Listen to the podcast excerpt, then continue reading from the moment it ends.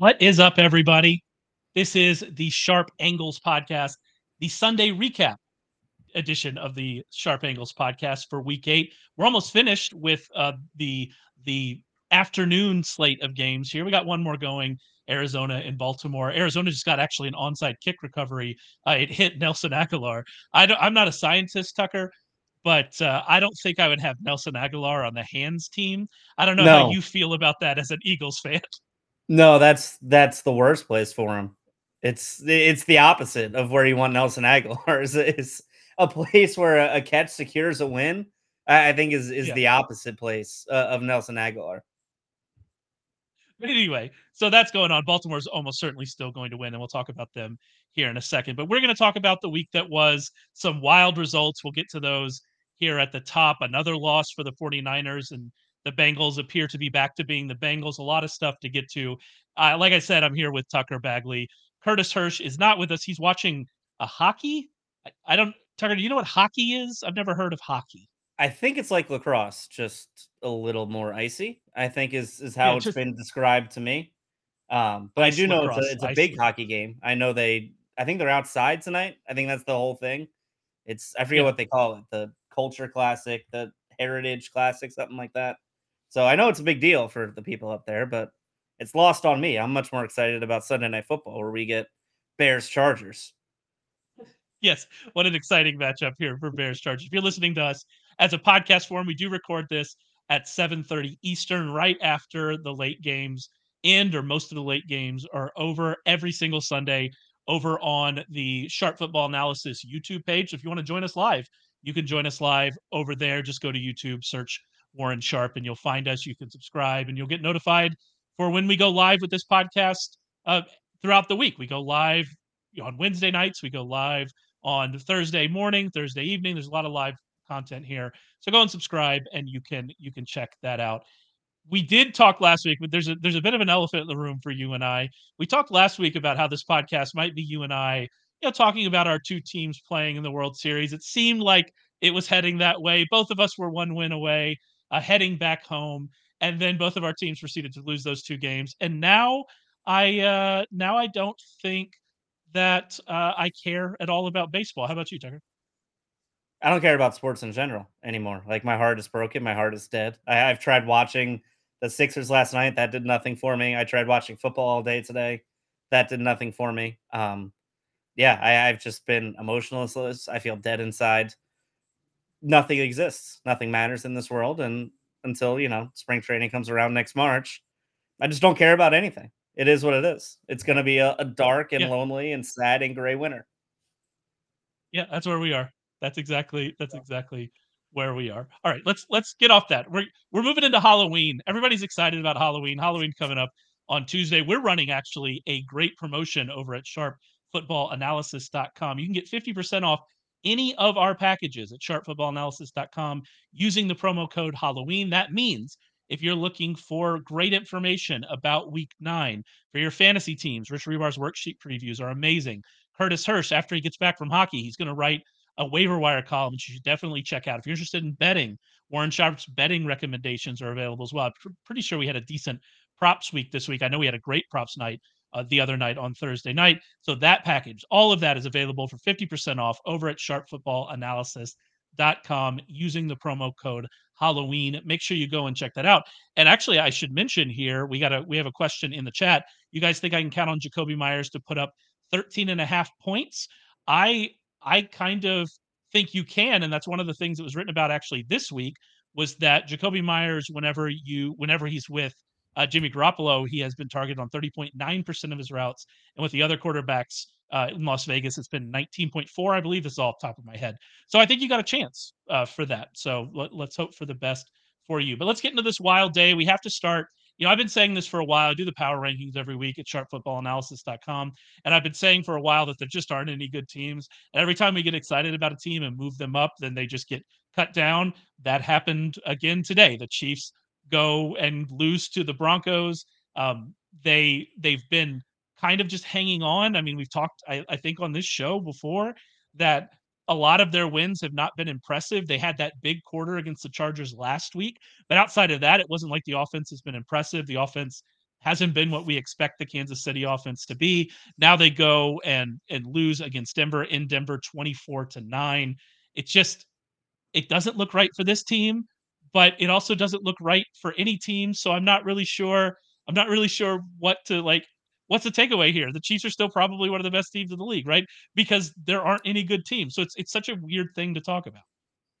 Yeah, and you just like you said, look across the league. There are a lot of teams who put up big points today. I mean, the Eagles put up 38 points today, and I don't know if there's a lot of positives that people are taking away from that game, right? If their defense really struggled against Sam Howell.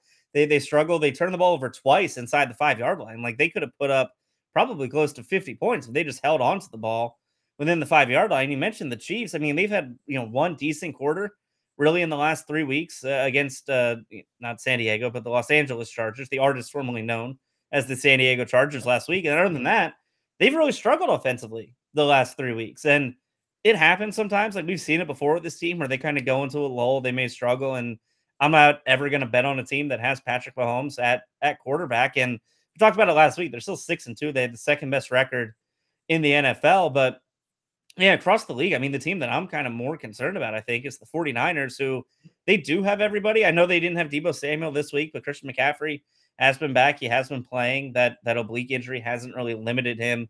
Um, he had a, a, full workload today with 12 carries and another six catches.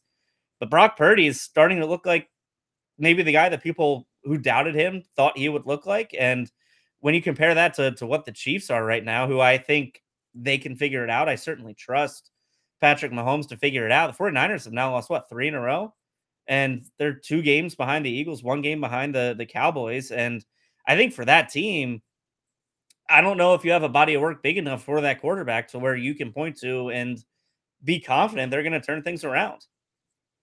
Yeah. And I think so. The thing about Purdy is, and the 49ers do have a bye coming up this week, and they lost to the Bengals, a Bengals team, and that Joe Burrow looked back to being Joe Burrow, and that has been has been resurgent after their difficult start and was coming off of their own bye week. And so there was a lot working in Cincinnati's favor. But the thing with Purdy is, I think that all that's really changed. I mean, you look in this game, he was still 22 of 31, 365 yards. He still averaged 11.8 yards per attempt. Uh, we saw that last week as well. We're just seeing the turnovers. We're seeing the turnover, as, as PFF calls them, the turnover worthy plays are actually turning into turnovers now, which is not something that we had seen. He had been kind of getting lucky a little bit in that respect. So it'll be interesting to see when they go into the bye how they fix that. But you mentioned them now, the 49ers. I mean, you, we still think the 49ers are probably one of the 10 best teams in the league, right? We're not going to drop them out of the top 10, even though they've lost three in a row. You mentioned the Eagles. The Eagles now have struggled to beat the Commanders in two games. I don't know what it is about Sam Howell. I have no idea what Sam Howell has over this defense. Sam Howell took one sack in in that game. He threw for 397 yards with four touchdowns. Am I right about that? Or no, that was sorry, that was a uh, that was Jalen Hurts, I think. All right, never mind. We'll retract that. But either way, like they haven't been able to. Sam Howell threw for 397. Is that right? Am I right about that? Yeah. There's no way. Yeah, Jalen Hurts threw for 319 and four touchdowns. Sam Howell threw for 397 and four touchdowns. And also, he looked like Joe Montana out there. And I, you know, shout out to Eric Bieniemy for what he did offensively. There were a lot of moving parts, a lot of play action, a lot of misdirection to kind of get him, you know, moving and a lot of short passes. Like Jahan Dotson had eight catches for 108 yards, and as long as only 23. And this is a guy who is normally used to, to take the top off the defense and, and go deep. But yeah, what they did offensively, I, I, thought was was pretty great. And it was great. I mean, Sam Howell threw the ball 52 times. They only ran the ball, I think, 16 total. Um, I mean, they they really just put it on the kid to go out and win, and they had a shot. I mean, they they played pretty well um, throughout most of the game and finished with 31 points in, in a high score division game. But then on the other side, you have Jalen Hurts, who I just doesn't look right. And it's crazy because he completed 75% of his passes at 320 yards, four touchdowns, had a pass rating of 135, which I know is a very imperfect stat, but that's his best number in his career outside of one game uh, from last year when he beat up on the Steelers. And he's playing on one leg. Like he can't run. He's limping after he does have to scramble.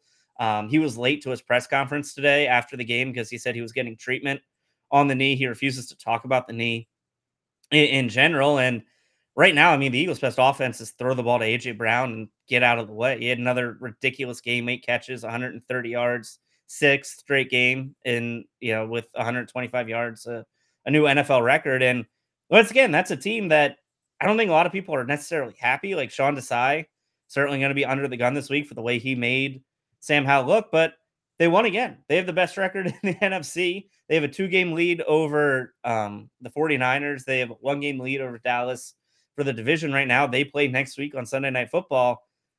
But same thing. It's another team that you look at their record and you think everything's going well, but you look at the process and think, well, maybe, maybe not. maybe there are big issues here, but that's the way it is for everybody right now. Like, I don't know if there's a team that we can pick out that is clicking on all cylinders. I thought after last week that the answer to that question might be the Ravens after we saw their offense really click against the Lions, a Lions team that had been good. And then the Ravens, to be fair, they scored 31 today. Gus Edwards had a big game, like I think all the fantasy people uh, like me expected. He had 19 for 80 with three touchdowns. But Lamar Jackson threw for 157 with a touchdown, ran for 17 yards, had a really lackluster fantasy day. I think we were expecting to see more, and they more just held on against the Cardinals. They won 31 to 24. Like we said at the set at the top, Cardinals got a a onside kick recover could have made it you know very very interesting. And so i expected the ravens to be that team given how good their defense has been even with the adversity they faced from an injury perspective and what we saw from their offense last week and then we walk right back into this offense kind of just being okay if even that feeling like it kind of was sleepwalking at times. And so yeah you go through all these teams and you think are are are any of these teams are any of these teams good and I don't know if any of these teams are good, but it might not matter because these are going to be the best teams. The Eagles yeah, are. I mean, like their record, they're mm. not going to. The Cowboys, perhaps the Cowboys catch them. Well, you know, we'll see what happens there. The Cowboys obviously had a great win today. We'll talk about it later. But you know, the, the Eagles aren't going to get caught by a wild the the teams outside the wild card. Uh, the Chiefs are going to run away with that division. The Ravens, I mean, they're in an interesting spot now in the division because of what the Bengals are doing. We'll get more into the Bengals later. But yeah, these teams are going to be in the playoffs, and these teams are probably going to be the best teams. And we don't feel good about any of them. And that feels like a, a big departure from where we normally are in an NFL season by this point. It may be good, it's just relative, right? Like they aren't good compared to teams we and it feels weird saying, you know, three, four, five years ago, but compared to the rest of the NFL, like those are good teams. And it, it's maybe just the the style of play right now. Like I don't think it's it's defense. I don't think defenses have figured out offenses, and this is why they're they're struggling. But I do think there is a part of it of the style of defense a lot of teams are playing. Um, that offensive coordinators are still, you know, maybe running things that worked a few years ago and, and maybe not. The NFL, I always think is about counterpunching. There are a lot of coaches and a lot of teams that have really great success, you know, at first. And then when teams figure out, which inevitably happens, right? Everyone catches up to you eventually. What makes good teams and what makes great coaches and longevity in the league is your ability to counterpunch and your ability to, to figure things out and adapt. And that's why someone like Kyle Shanahan um, ha- has been so successful with his offense, Sean McVay, and what he's done. Um, and you kind of go through the list of some of the, the higher quality especially offensive coaches, you know, in the NFL. And right now, we just haven't seen that. It's just a lot of play calling that doesn't make a lot of sense. A lot of play calling, especially in the red zone uh, across the league, that just you know kind of leaves you scratching your head. And maybe it's also the quarterback play too. We talked about it a little bit last week that quarterback play uh, across the NFL has just kind of been meh, kind of been blah. Like no one has really stepped up and stood out. And if you looked at you know who's going to be the MVP at the end of the year, like I guess you would probably say Tua. You think? And even that, like you kind of say, like head scratching. Like I, I tweeted as a joke today, AJ Brown should win MVP, and I don't know. Like, does he have a good as case as, as anybody else? Because right now, I think he's playing at a higher level than you know just about anybody at his position, and maybe across the league. And I think that's a big part of it. Is the way quarterbacks have played so far this year a lot of the guys that have been the top guys are we expected to to take that step to be you know consistent week in week out Pro Bowl caliber players. They just haven't done it. And even someone like Patrick Mahomes, who had an off day today, I don't know. It's just like you can't count on the Chiefs offense right now to come in and drop 35 points the way you could last year or, or two years ago. Yeah, and so it, that also points to that's also that also points to that it's probably not all the quarterbacks but I do think that it is it is partly the the quarterbacks, right? Like I think that that is what we're running into, and that's a real concern after today because a lot of the injuries we're about to discuss were quarterbacks, and in some cases, quarterbacks that we at least consider to be above average quarterbacks. A uh, couple questions here I want to get to in the chat real quick though. Terrell asks, "Can I get 11 points from DJ Moore tonight?" I actually like your chances a lot. If you're listening on Monday, you already know uh, if I'm wrong or not. But I like your I like your chances a lot there. Tyson Bagent has uh, targeted DJ Moore on 15 of his 43 attempts, which is a 34.8% target share. All that's off top of my head, so take the math uh, for uh, with a grain of salt. What'd you say, uh, Tucker? Oh, I don't I don't have you yet. I, I wonder if you might be muted. Uh, but I'm gonna keep uh, I'm gonna keep going there. Uh, but yeah, I think that I think that DJ Moore is probably gonna have a good night. And then Josh asks, what potential trades do you see for for um, the Vikings to acquire a quarterback now that Kirk is most likely out? I think it's more than most likely out. I think Kirk is is uh, out out for the season. That's what it seems like. I I don't really see that that happening. I don't think that that makes a lot of sense for where this Vikings team or where this Vikings team is but it is a good gateway into us talking about talking about this situation. And as soon as he went down, Tucker, it looked like an Achilles injury. All the reporting we've gotten since then, it looks like an Achilles injury. I, I think that's probably what that what's going to come come out. And this is a you know it raises questions about when are when are we going to actually see Justin Jefferson now? Are they going to hold him out? Is this the last time Kirk Cousins going to play for the Vikings? Lots of questions going on here coming out of this Kirk Cousins injury. Yeah, and you mentioned like it, it very rarely do are they wrong about an Achilles injury, right? Like very rarely do you hear he's getting an MRI tomorrow, might be an Achilles. Then you find out just kidding, there was something else, you know, in his calf. And if you know the nature of an Achilles injury, more often than not, there's like a golf ball sized lump in the back of your knee. That just doesn't happen. Um, and if um, you watch the injury, you can if you watch the injury, you can kind of see it. And so yeah, so that's what it is. Yeah and it sucks because the, the Vikings have kind of turned things around recently. They they beat up a, a, Packers team that you know certainly looks hapless this year, and, and Jordan Love might might not be a, as great as we maybe initially thought at the beginning of the season. But yeah, for it's weird because the Vikings maybe if this had happened two or three weeks ago, we'd say, well, this season's over. It doesn't matter anyway. Shut it down. You can trade kind of all your your high priced veterans, start rebuilding, look towards next year maybe get enough draft capital where you can, you know, get a young quarterback in here to grow with Justin Jefferson and Jordan Addison and that offense. And now you're four and four. You're playing in a, a pretty weak division, although you know uh, Detroit's running away with it. And right now, I think they're they're gonna easily walk to a division title in the NFC North. But you have Jaren Hall as, as your backup, who's a rookie fifth round pick. I don't think they expected him to play a whole lot because Kirk Cousins has never missed a game due to injury in his career. I mean, he, he kind of was an Iron Man. He, he played a lot, although he was benched a lot earlier in his career and, and backed up RG3. But it's it's really interesting because this is a team at a crossroads. Your best players on IR waiting to come back. And I don't know if he comes back in three weeks and you're four and seven, do you just tell him to shut it down and don't w- risk re injury? Can you do that when he's the best player and he's the one selling tape? Like from a business perspective, I, I don't think it makes sense to keep him on, on the sidelines. And yeah, if you're Minnesota, I just I don't know where you go from here because you're not really in an enviable position because this is a aging quarterback who is already playing in a contract year. He's going to be a free agent at the end of the season. There were already discussions this week discussing like if if they had lost, maybe they would trade him, you know, to a contender who needed a quarterback, a team like the Jets or, or someone like that. And now you don't even have that option, right? I mean, at this point, I don't know. I, I, don't even know if you want Kirk Cousins back at his age coming off an Achilles injury. I don't know what the ceiling is there. And you don't have any options in house or readily available to replace him anyway. That's kind of how they got stuck with him anyway. Was he was the best of a bad bunch. And shout out to him. He, he's played pretty well in his time in Minnesota. But right now, I just I don't know where Minnesota turns. I really don't. Like at, at quarterback, they don't really have an answer. And they aren't a team that's bad enough that they can, you know, cross their fingers and hope they fall into the bottom five or top five of the draft coming up and, and maybe take a shot at, one of the first round picks because they aren't really in that situation. So I think, I think right now I'm Sean Mannion's on the practice squad. Um, I think that we will probably see Sean Mannion.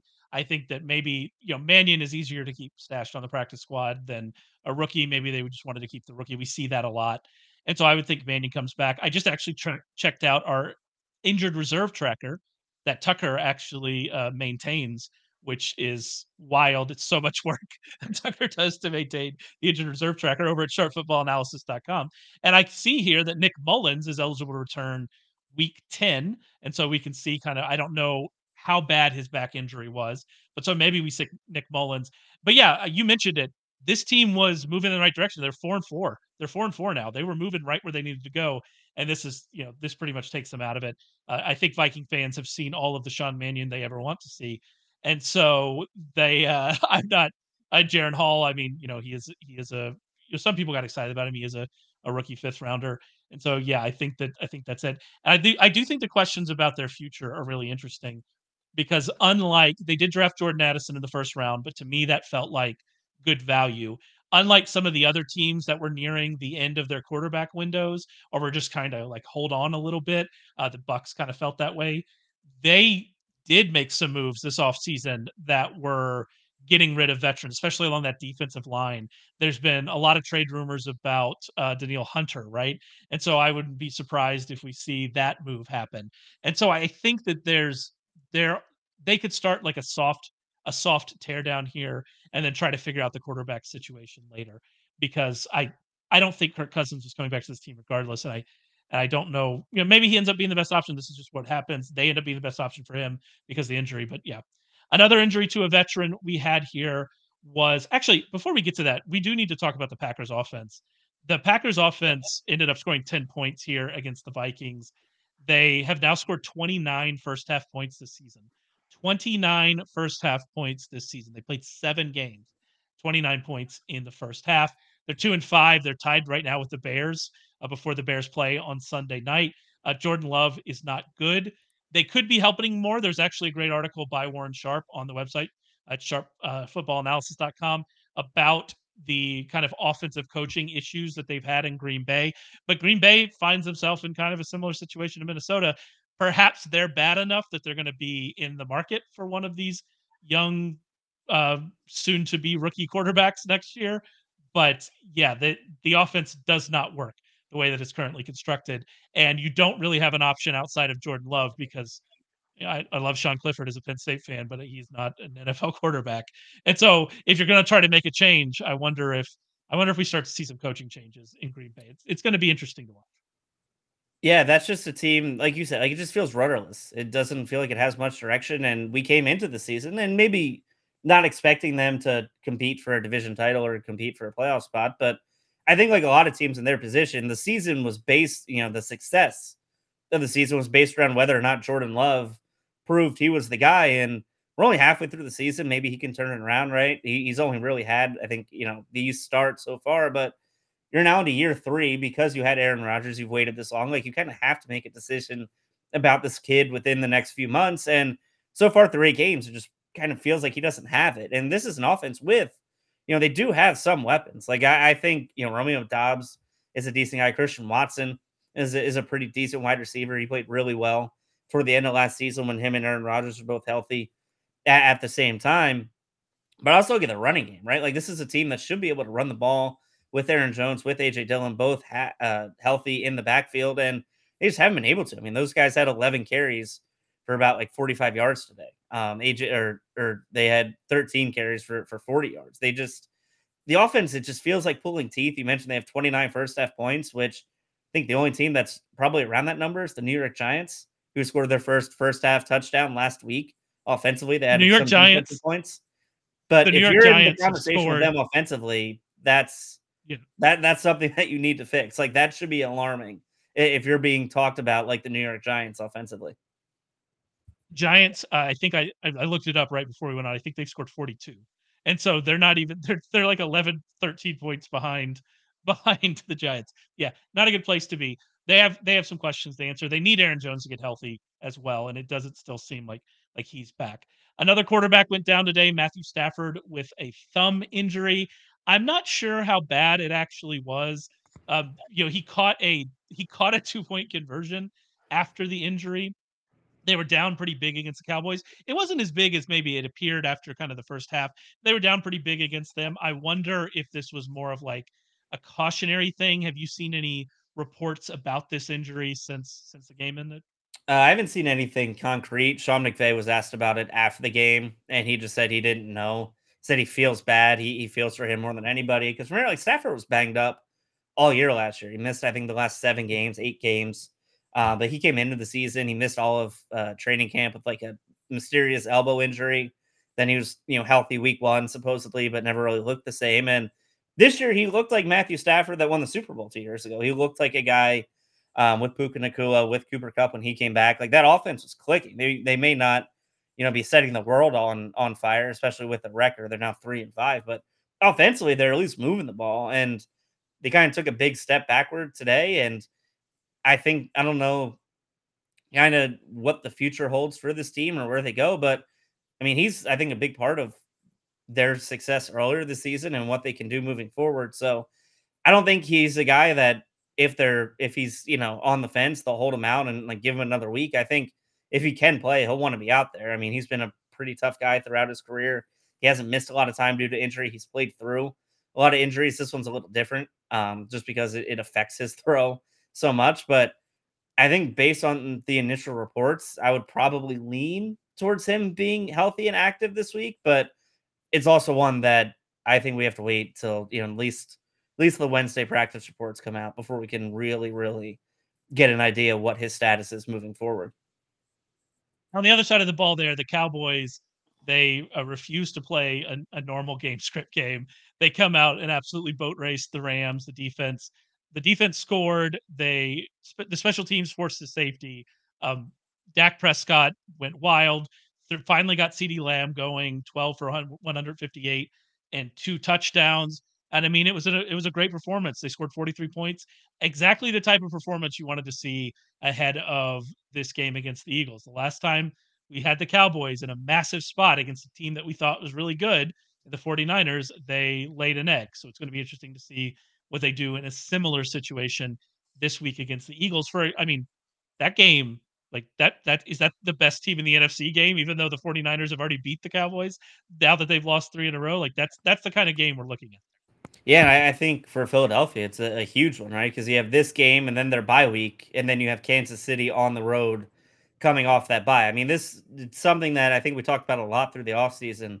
It's this upcoming stretch for the Eagles where you have Dallas, you have Kansas City, you have San Francisco, you have Buffalo, you have Dallas again, you have Seattle. These next six games, he could go three and three, and he might consider it, it a success um, based on just how, how tough the schedule is moving forward. But yeah, I think the one thing, if you're the Eagles, that you might be concerned about is they've turned the ball over a lot. They turned the ball over twice inside the red zone today. Jalen Hurts has turned the ball over, I think, nine times this year, which is more than he turned the ball over all last year. He only had seven turnovers in 2022. He has nine this year. The Cowboys have been very opportunistic. And as much as I believe that, you know, turnovers are random and, and you know, I don't think you can really count on them on a week to week basis, especially for defensive success. That's something where, you know, I think if on the Cowboys, you kind of match up pretty well in, in that regard and your ability to create chaos and create turners defensively, even without Trevon Diggs on the field. And that's really where the Eagles have struggled. When they take care of the football, they look like a top five offense. And you look at a lot of their numbers, they rank in the top five pretty much every category. The two things that have really hindered them this year has been red zone offense and and turnovers. And that's two two situations right now where I think the Cowboys defense has been really, really successful. And Dak Prescott's had a lot of success against the Eagles in his career. It's, you know, a place that he's been pretty comfortable. And just like we saw with Sam Howell, who threw two games against the Eagles this year has looked like the second coming of Joe Montana. I don't know. I think that's a, a tough matchup for the Eagles, even though we saw Dallas get absolutely boat raced by uh, the 49ers a couple weeks ago. I think that game on Sunday night, I mean, Sunday night this week, we get the Chargers and the Bears. I, I think next week that's a legitimate marquee matchup. Like I have a feeling we're going to yeah, and be sitting here at this time next week talking about how that's going to be the best game of the week. And right now, it might have the highest stakes of any game of the year. Yeah, no, it definitely it definitely is up there as being one of the most important games uh, that that we have and trying to figure out the specking order. But then again, as we talked about at the beginning, it I mean it doesn't matter because the Cowboys can come and beat the Eagles, uh, and then I don't know who they have after the Eagles, but they could lose that game because that's the way that 2023 has gone. And so it's just been it's been odd. Continuing on through quarterback apocalypse that we had today, Kenny Pickett left the game with a rib injury. It was an odd one. It seemed like he was coming back in and then he was just ruled out. I don't know if it was like a pain issue. I don't know if maybe he didn't react well. I assume they gave him a shot. I don't don't know if he didn't react well to that. Mitch Trubisky took over, came in 15 of 27 for 138 yards and a touchdown and two interceptions. One of them, uh, one of them was very Mitch Trubisky. Uh, let's just let's just say that. But I mean, that's not much worse than Kenny Pickett has done. Is there really any difference? It, does it even really matter for for like Diontae Johnson and George Pickens?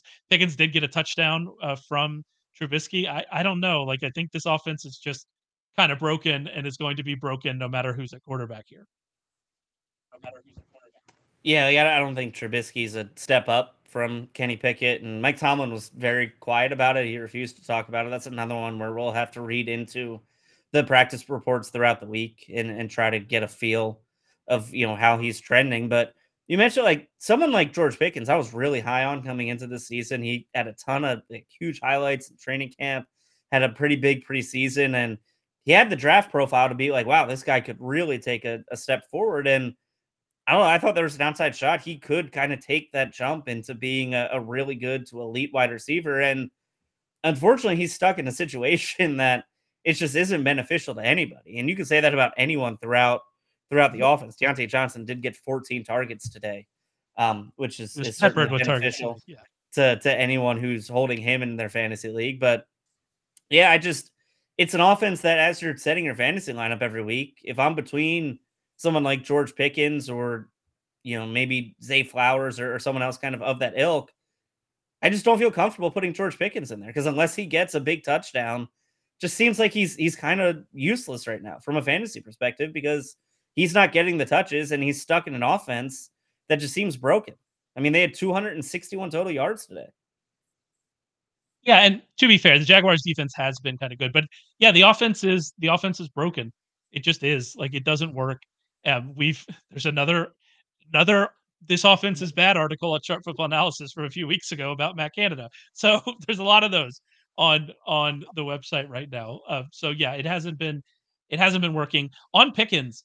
He made he did it didn't end up counting because his toe just went out of bounds, but he made just another wild sideline grab from Trubisky that he just had to contort his body, made it almost got that toe in and didn't end up counting. That's the kind of talent he is. If you just throw it up to him, very often he will catch it. Now, one of Trubisky's interceptions was one of those situations that he wasn't able to get back through the defender. But that's the kind of talent he is, and they're, they're just not able to use him because of that situation. The Jaguars did win this game.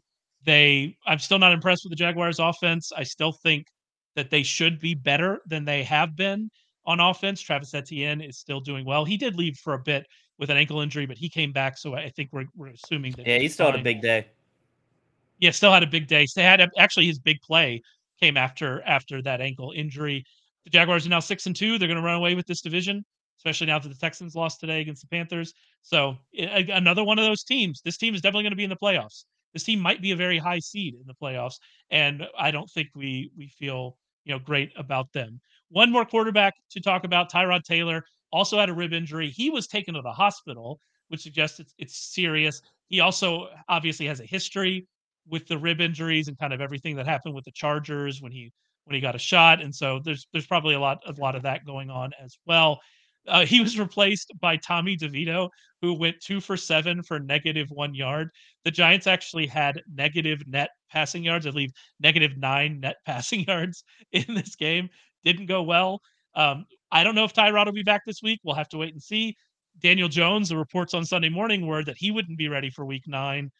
Um, I don't really know where this goes for the Giants. It could be a really interesting and hilarious game against the Raiders next week. Do we got any, do you, did you see any news about Tyrod? No, I haven't seen any any updates. I did look it up, and it's the lowest number of passing yards I think since 2000. I think Cleveland had negative nine in a game in 2000, and then there were a bunch, you know, well before that. I think the the record is like negative 50 or something because someone gave up a million sacks. But yeah, I mean, it's just a weird game to watch. I think like as total, the teams are like four for 40 on on third down. They had like 26 combined punts. Um, it, it was a, a terrible game to watch. Like if you're a fan of football, I hope you turned it off and, and didn't didn't keep watching. Although the end got kind of crazy when Graham Gano missed like a 30 fun. yard field yeah. goal. And then yeah, they ended up scoring a, a, field goal the Jets did with about one second left to tie it and, and going back and, and win in overtime. But yeah, if you're the Giants, you came into the season with sky high expectations. You had Daniel Jones, who you gave 160 million dollars to over the next four years, and you were kind of stuck because you felt like you had to pay him and Saquon Barkley, and you only had one franchise tag. So you tagged the running back and paid the quarterback, which normally I would be fine with. But I think they chose wrong. Like I'm not a huge Saquon Barkley guy. I think he he's he's fine. They're running him into the ground. Good thing they don't have him long term because he had like 37 carries today. And and yeah, I think another, 36 I think like 40, 40 total touches because he had some catches there too. Um, yeah. and maybe that's just their offensive game plan the rest of the year. Like even when Daniel Jones come back, like let's give it to Saquon Barkley and maybe we can scratch out a couple wins. But that's another team like the Vikings where Daniel Jones isn't the guy. I think you can clearly say doesn't have a lot of weapons outside of Barkley. Like that doesn't help, but he's going to be around. Like you can't cut him with three years and 120 million dollars. He's going to be on the team next year. So I don't know where Brian Daboll and that offense turns because you came into the season with really high expectations coming off a playoff year that probably was fool's gold if you dig into it a little bit um, based on how they finished the year and, and some of the teams they beat early on in the year. But they doubled down on it. They tried to, you know, improve upon it. And even though I think their defense has a lot of talent, especially on that front four with Dexter Lawrence and and Leonard Williams and Kayvon Thibodeaux still flashes a little bit, but I just I look at that team and I don't know what their ceiling is and what their future holds as long as Daniel Jones is their quarterback. Because I think they have a lot of good pieces, but offensively, they just have no shot at moving the ball against anybody right now. Especially if they can't figure out the offensive line too, which again they've spent on the offensive line. They've and they've been banged up. Like Andrew Thomas has missed time, John Michael Schmitz has missed time, but Evan Neal is a disaster at right tackle. Most of the draft capital they spent has been poorly spent at at offensive line, and that's just a problem. That that sets you back.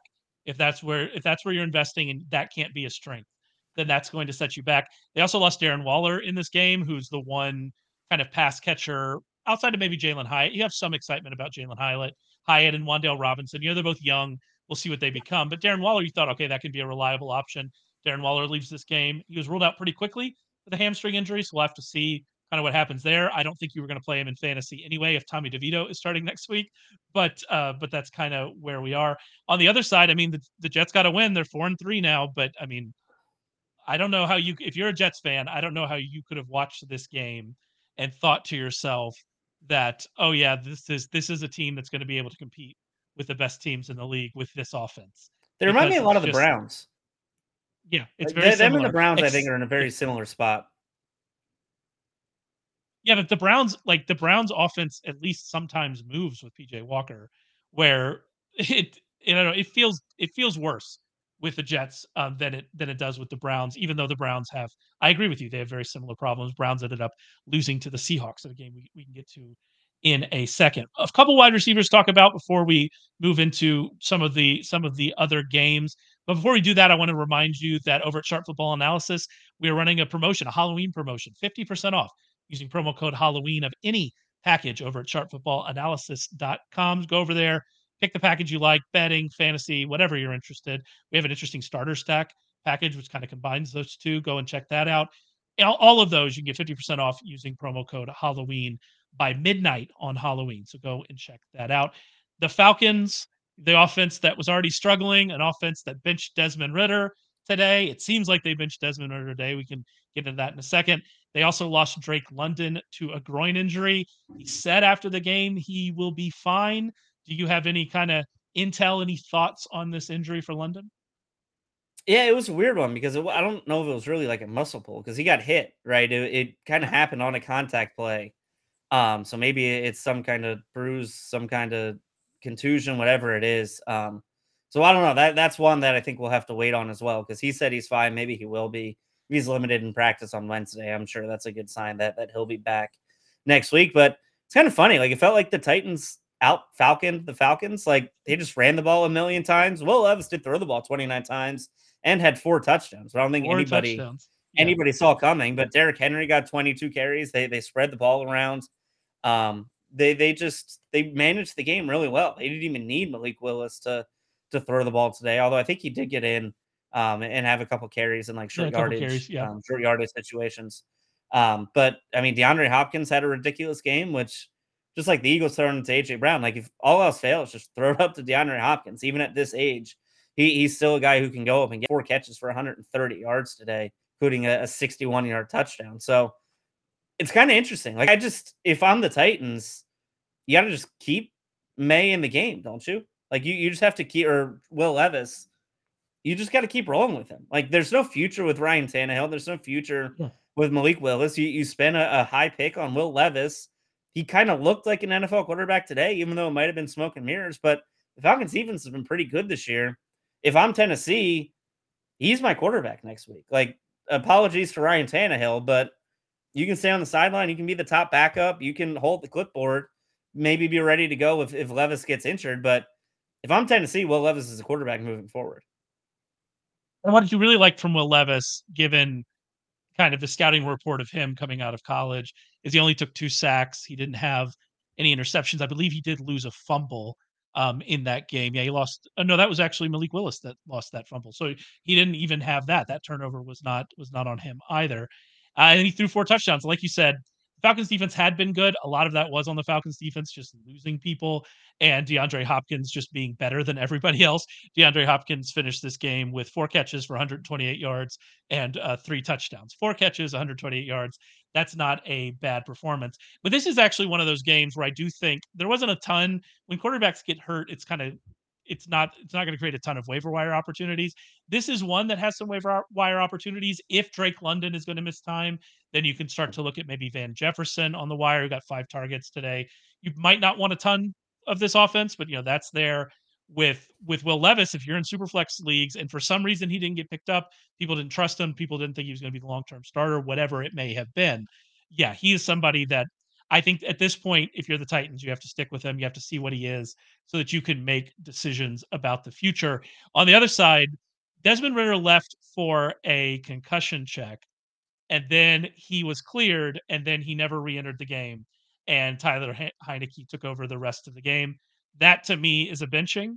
Maybe they're going to try to spin it as it wasn't, but that to me looked like a benching. Heinicke didn't have a great game. He was 12 of 21 for 175 yards. He had a big play in there with a touchdown. So not setting the world on fire, but they scored 20 points in the second half.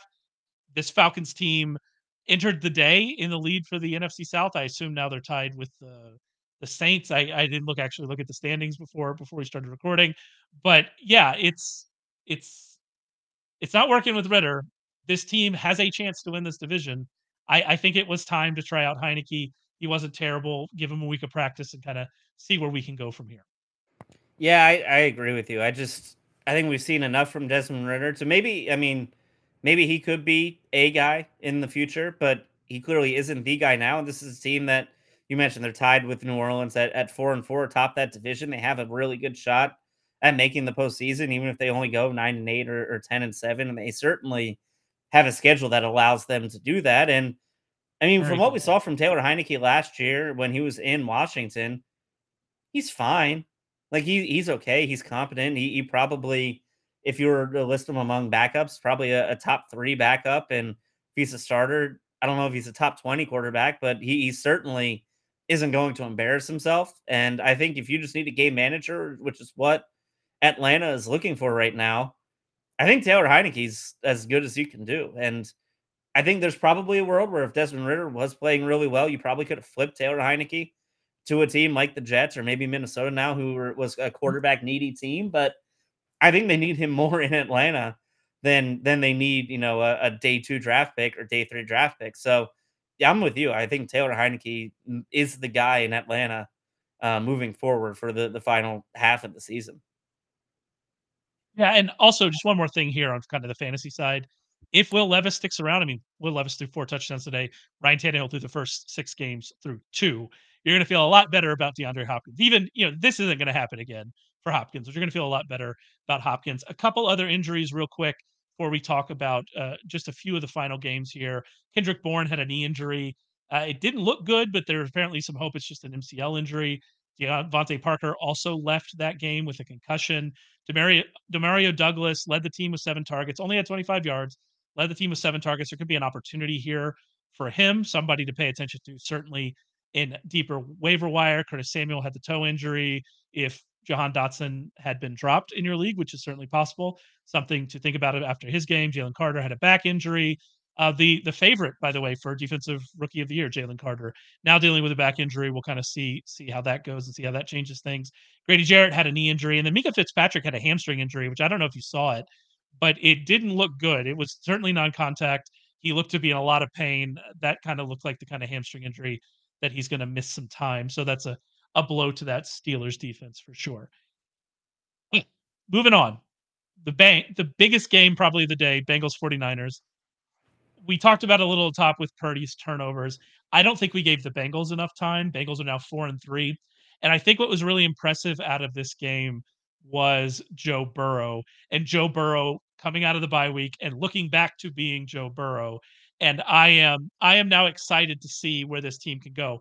They have a really difficult schedule. I believe they have the Bills next week, and then I think that uh, it doesn't get much better than that for them as they move forward. I'll pull it up here, but we're back to the Bengals being the Bengals. And if that's the case in this year where we don't we don't feel comfortable with any of the quote unquote good teams, they could they could be in an interesting position here as we go forward. What do you think? Yeah, I mean, I think Burrow's up to eight touchdowns in the last three weeks. He obviously beat up uh, Arizona, and they kind of scratched out a win against Seattle before their bye. And this is something we talked about after they lost to, to Tennessee in Week Four. Was they had a chance before the bye to, to kind of claw back to 500? They did that, and then their win today, I mean, they looked like a team that everyone expected them to be in, in the preseason. And maybe this is Joe Burrow getting healthy and that calf finally working. He had a, a pretty cool run um, up the middle on like a, I think it was like a third down that, that he converted because the, the linebackers just bailed out and he basically ran a, a, a quasi quarterback draw and, and picked up the first down and finished with six carries for 43 yards, including a 20 yard run. So that's good to see him finally moving again. And yeah, with him, and you look around the rest of the AFC, even with Kansas City faltering, um, Buffalo is playing really well. I don't think we're you know really talking about them a ton because they played on on Thursday and it's kind of forgotten by now. But I think you look at it right now, and I like their chances as much as anybody else, especially in that AFC North where there's yet to be a team that that really takes command uh, of that division. And offensively, they just they looked like the team we thought they were going to be, and maybe it just took them a month and it took Joe Burrow getting healthy. But Ja'Marr Chase had 10 catches. Tee Higgins had a, a decent day with a, a 33 yard catch as well. And Joe Burrow looks like Joe Burrow. And I think if you go into the postseason, they certainly look like a team that, that's going to make it unless something you know catastrophic happens. I have a hard time saying that you know there's any team in the AFC that's a bigger contender than the Cincinnati Bengals if Joe Burrow keeps playing like this. Like he was 28 to 32 against this defense that you know up until today, I think I mean, maybe after today, but everyone just said they're the best defense in the NFL, bar none, and he tore them apart. Well, I think to be, I think Curtis, by the way, Curtis Hirsch, though, I hope you're enjoying hockey, buddy. He's been talking about how he thinks the 49ers defense is overrated all season long. And um, the last couple weeks may may have may have borne that out. The one concern you have with the Bengals is just the schedule, like Bills this week. Then they get the Texans. Texans, we're not going to touch on that game, but you had a chance, Texans, to really put yourself into the into the situation, and then you lost to the Panthers in a game that was an offensive disaster. If you're if you're going through and trying to watch the cut ups and watch the the quick hits this uh, today, don't watch uh, don't watch Texans Panthers. It was a disaster. But they got the Texans, then they have the Ravens, and they have the Steelers, and they have the Jaguars. It's tough. It's a tough run, but uh, definitely this team looked good enough. A couple other games, Seahawks Browns. We hit on this a little bit the thing about the Seahawks I liked in this game is they had that game against the Bengals before the Bengals bye, where it seemed like they were down by three points in the fourth quarter or in the second half of the entire second half, and they could not close the game. They could not get that touchdown to to really go where they needed to go. It felt a lot like this in this game as well, but the defense stepped up, forced a turnover. They got a big win, a huge win for the Seahawks team, especially the direction the 49ers are going. I'm big on the Seahawks team. I think that this is going they have a they are a real threat in the NFC in my opinion. And so for them to get this win against this Browns team I think is good.